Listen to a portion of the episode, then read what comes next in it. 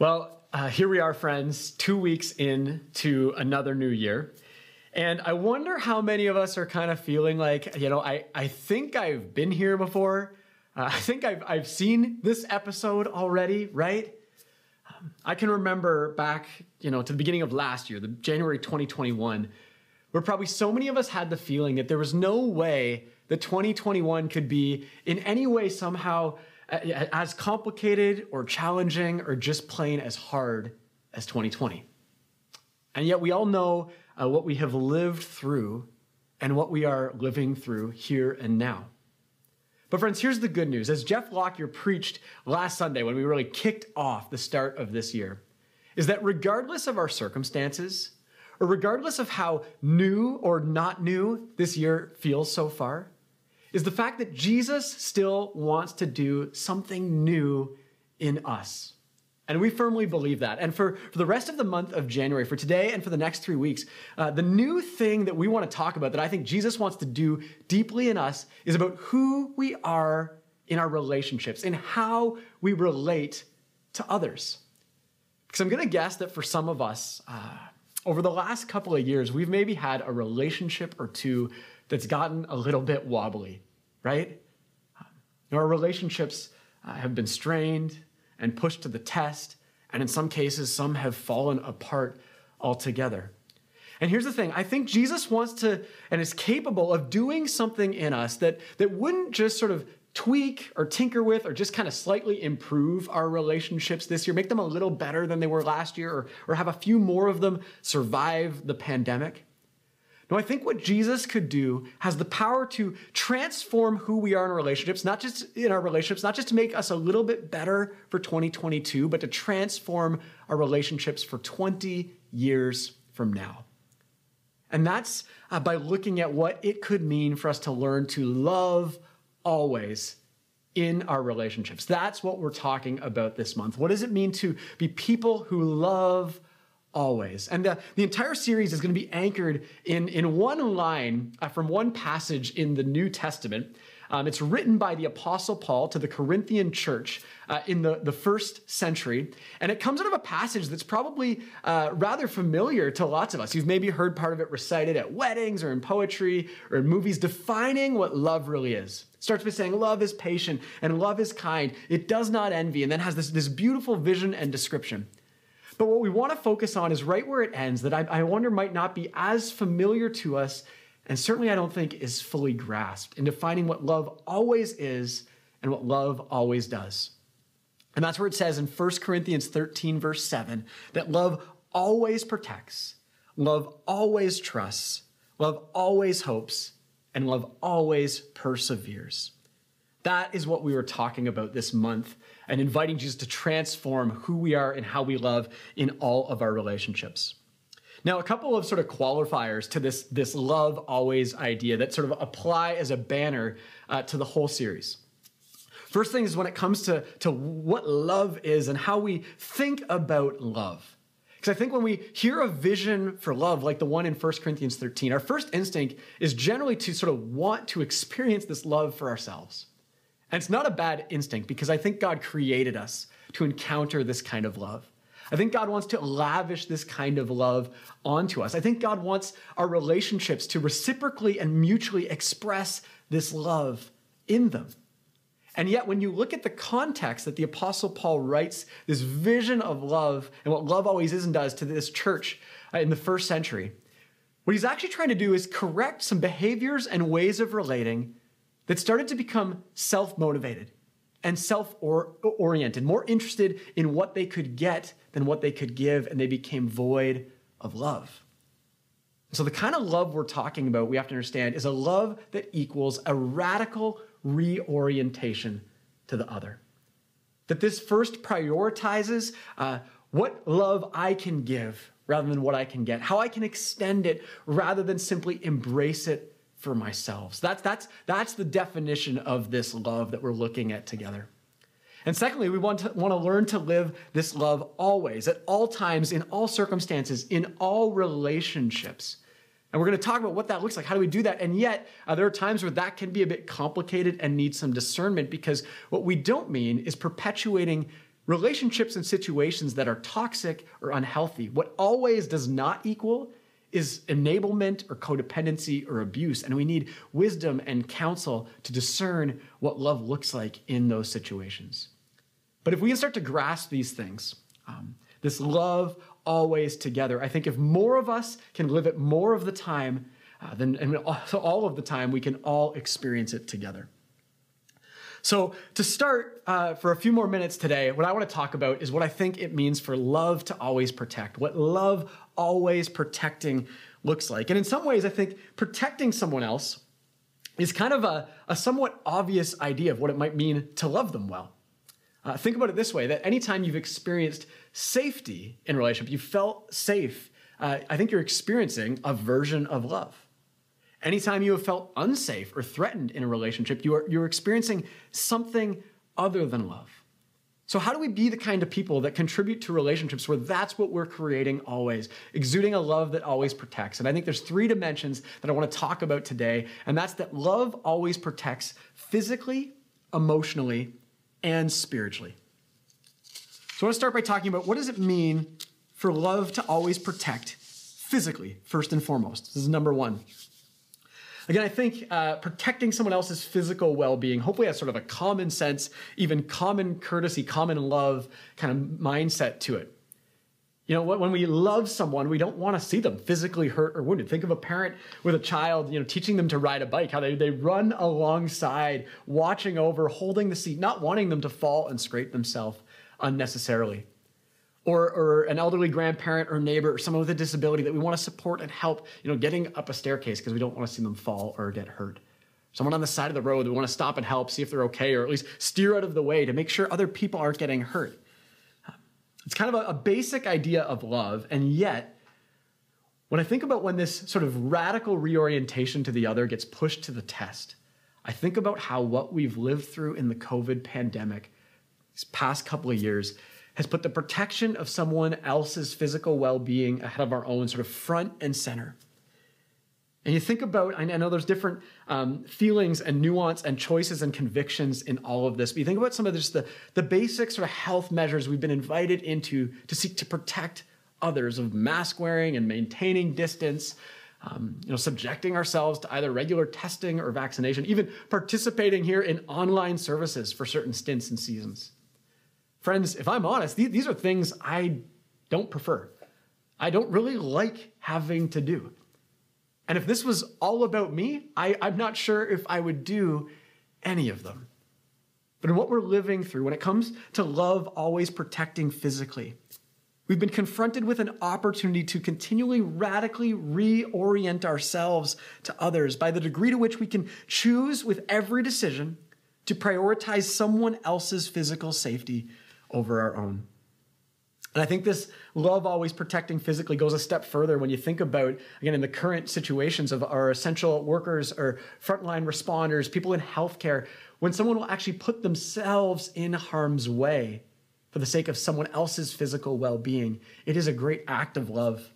And when Paul says that love always protects, what he means is that there are few acts that will show you more what love really is than when someone sets aside either their own preferences or even their own physical well being to a degree for the sake of someone else. I can remember uh, when I was playing travel hockey as a teenager. And when I entered into the body contact years, uh, I, as was kind of one of the smaller guys, I often felt like my own physical well being was at risk. Uh, but over time, I, I kind of ended up having this unspoken arrangement with one of my buddies who played on my line named Trevor, uh, who was a little stockier than I was, and frankly was a better hockey player than I was. And, and the agreement that we never talked about, but kind of emerged, was that I would go into the corners and fight for the puck and try to dig it out of the corner to get it to him in front of the net where he scored many goals. But here's the thing if the battle in the corner ever became more than I could handle, that Trevor would kind of come to my rescue. And I can remember this one specific time, kind of can picture it as clear as day, where I was in the corner working for the puck, and, a guy who was bigger than me came in and kind of hit me and knocked me down and, and started almost trying to pick a fight with me. And before I could be, even be afraid of the fight that I didn't want to get into, Trevor came in with a body check of his own, knocked this guy down, and basically stood over him and said, If you mess with him, you're going to mess with me. And as someone seeking to grow in the peacemaking way of Jesus, I am not looking to necessarily condone or encourage physical force or violence, even, even in sports. But here's the thing there is something powerful about the people in our lives who say, if it's going to be a mess for you, then it's going to be a mess for me. Because I am here to protect you. So, who in your world is at risk physically that, that you can learn to love more by protecting? Who's getting beat up in the corners of life and you can come in uh, to help guard and protect them? And are we willing to consistently set aside our own preferences, even at times putting ourselves in harm's way, in order to only ever always offer a love that always protects the physical well being of someone else? I think that's what it means for, for love to always protect physically. Now, number two, love always protects emotionally. And I think, well, physical well being and physical protection, again, is hopefully sort of common sense at some level and obvious, um, even in the midst of, of, a global pandemic. I think at times, uh, our thoughts, our words, and our actions towards other, others have a, create a way greater risk for someone's emotional well being, especially in times of conflict. And something that you know we is, is relevant and prevalent these days, and may, sometimes too often more damaging. Um, I think how we behave when someone else's emotions are vulnerable and at stake, maybe especially in conflict, is a critical measure of how well we are extending a love that always protects emotionally. Proverbs 4:23 says this. It says, "Above all else, guard your heart, for everything you do flows from it." The wisdom writer is basically saying, you know, to get by in the world well, you need to look after and, and guard and protect your heart uh, above all. Um, and uh, it's, it's the, the place that all of life affects and is affected by all of life. And so you need to tend to it, care for it well. And if that's the sort of personal wisdom of the Proverbs, when I think about understanding and applying the Apostle Paul's radical reorientation to the other, of a love that always protects.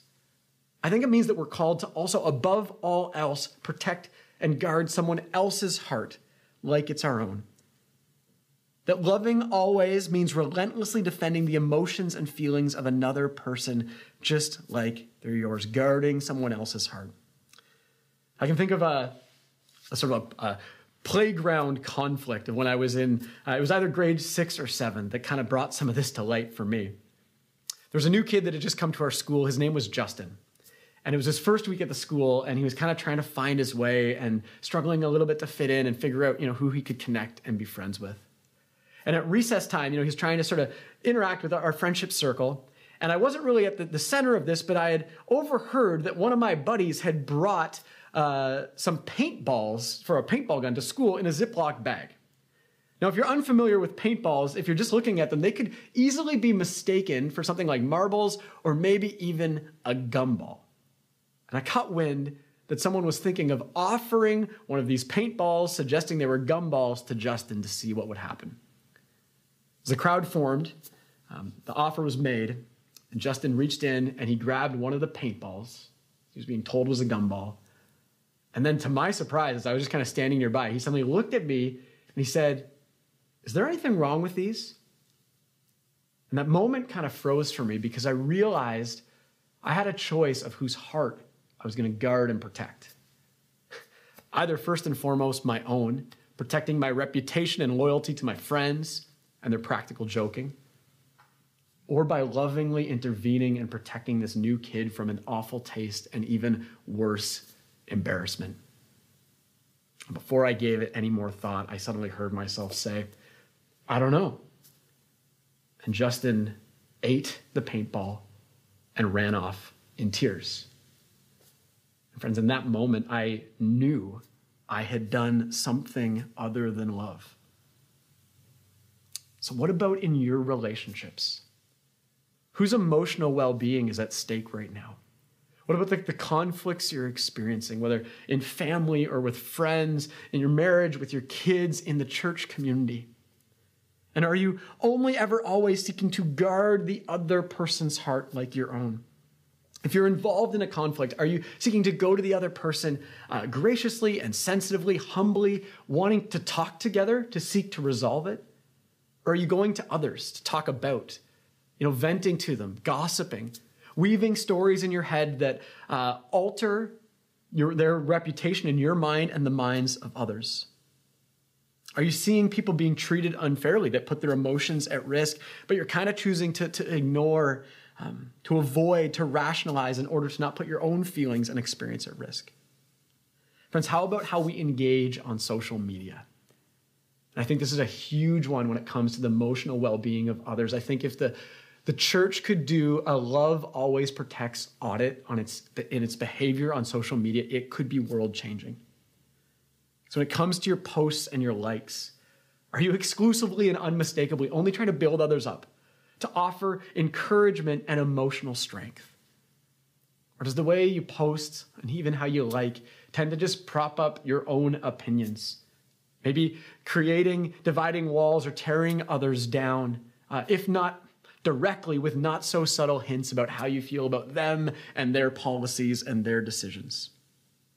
Friends, are we striving to be constantly attentive to our thoughts and our words and our deeds affect the hearts of others, even when it means putting ourself, maybe our own heart, at risk, and or at least setting aside things we'd rather think, say, or do?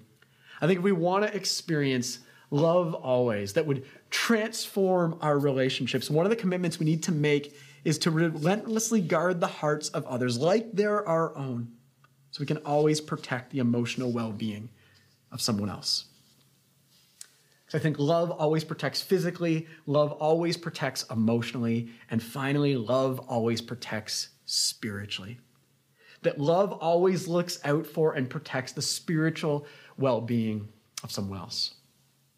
And I think this one has a lot of layers to it. And frankly, these are all woven together. But I, I think that uh, someone's spiritual well being and faith is often most at risk in times of crisis. Again, not hard for us to imagine these days. Because think about it when bad or scary or painful things happen in our lives, faith often becomes fragile.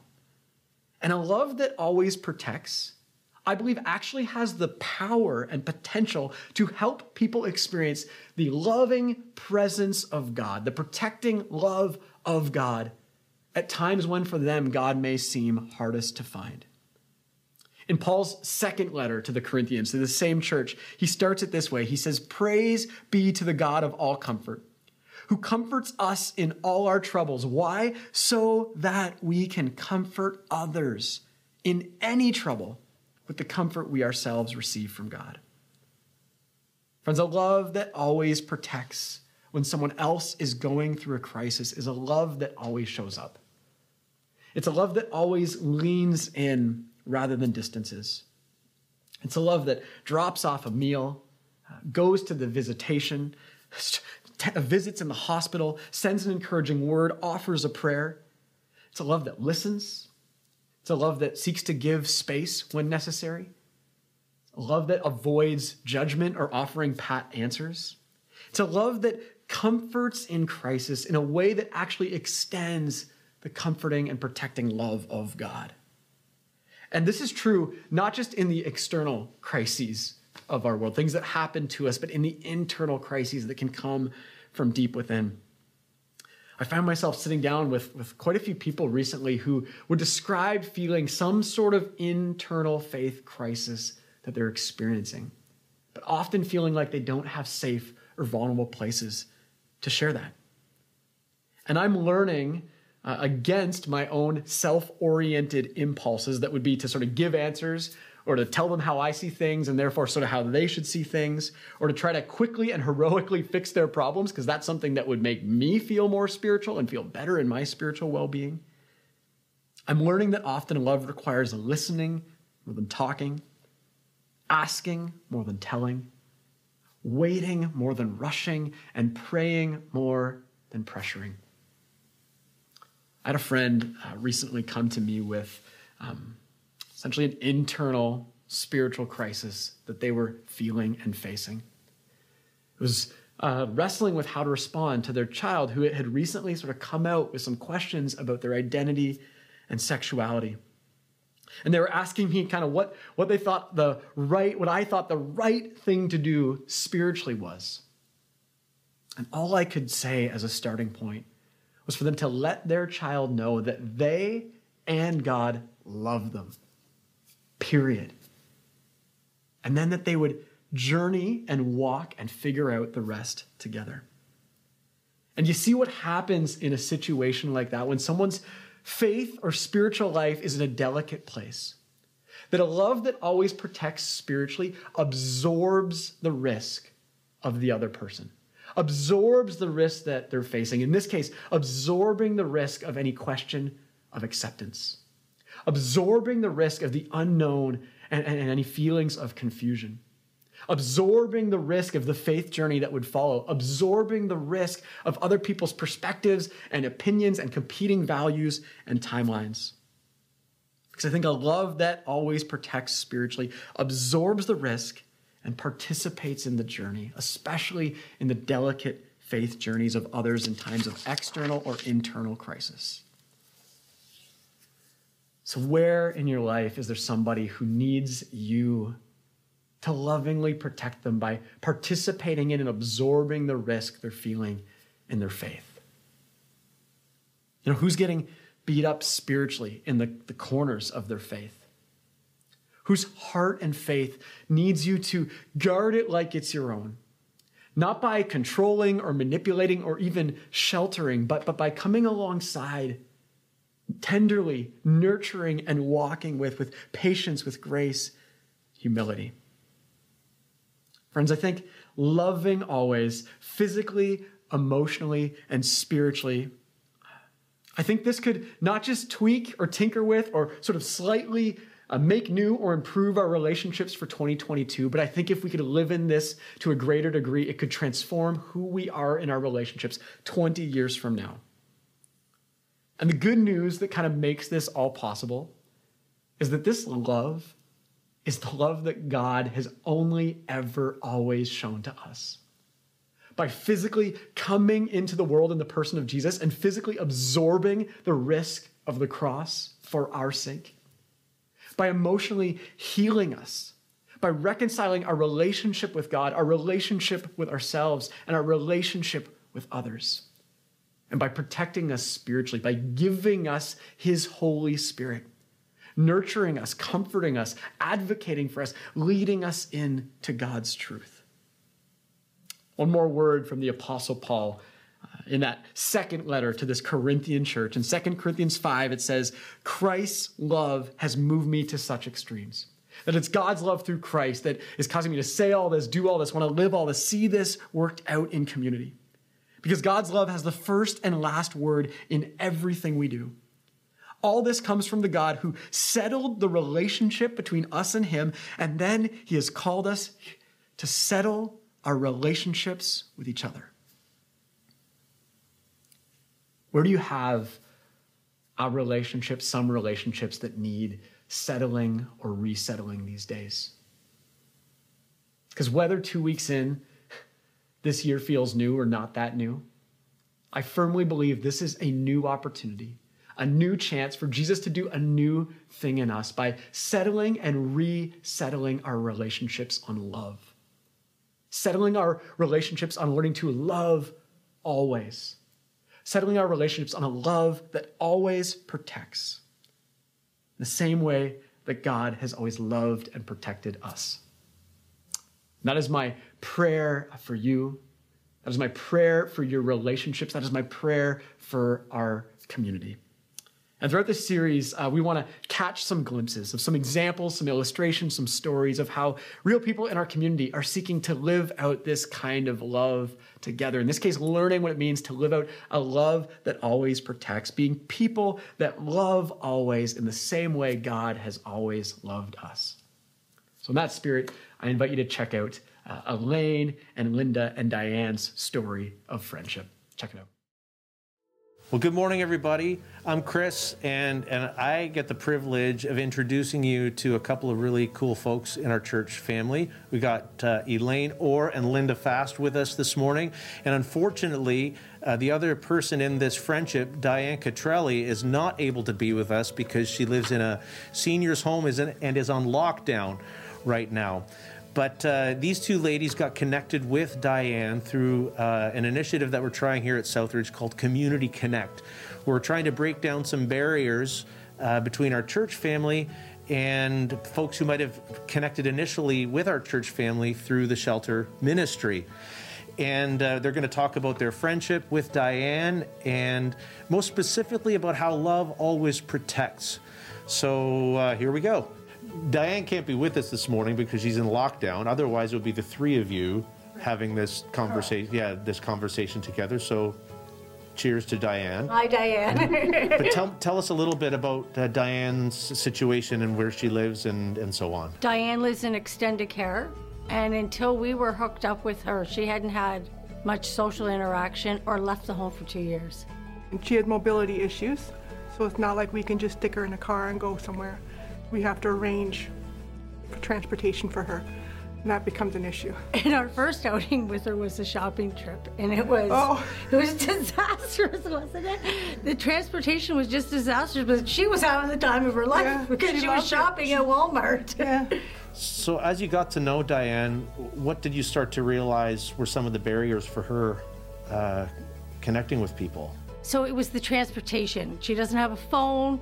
So as soon as we got that straightened out, things started to go smoother. We got her out on a regular basis, on a weekly mm-hmm. basis. Mm-hmm, mm-hmm.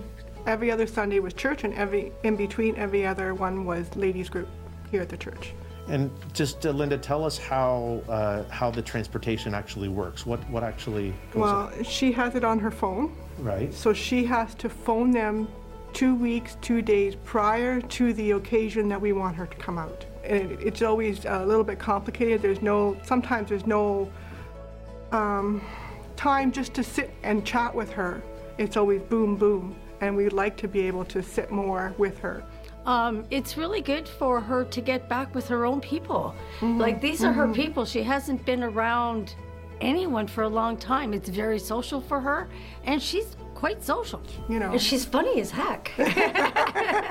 How are things in the current climate changing for how you can be there for, for her and, and visit with her?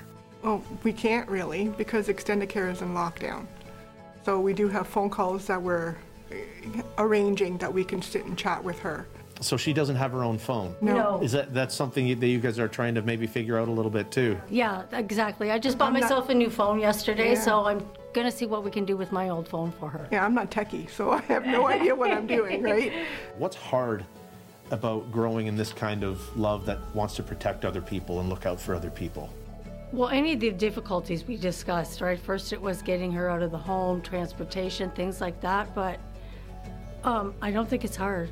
We just kind of work through it, you know. You just know? kind of figure out what we can do, like that that barbecue we had, and we got so frustrated because she was sitting there waiting waiting at the home for us to come pick her up or the bus to come pick her up and they didn't come pick her up. We got so frustrated I took two plates of food because her and her girlfriend were coming and I just drove over there because it's yes. is only five minutes away from here. Yes. And brought them food so they could That was Thanksgiving. Thank, no, I thought it was barbecue. Oh, that was the barbecue, not Thanksgiving the... we did. Couldn't yeah. she said to me that she's she feels better now that she's starting to get out and come around because she was getting very depressed, mm-hmm, mm-hmm. which rightfully so. Who wouldn't? I don't have grandparents, I don't have parents, and she's becoming like that type of person for me. Um, I really enjoy being around her. It's a lot of fun. We have a lot of fun together. But the love that I'm getting back is just phenomenal. It's just phenomenal. And it's the three of us, yeah. really. Well, I just want to thank uh, Elaine and Linda and in absentia Diane for allowing us to share their story and the way that God has brought them together in a friendship that is hoping to protect well. And uh, I hope that other people out there will consider how they could engage in a love that always protects. Have a great day.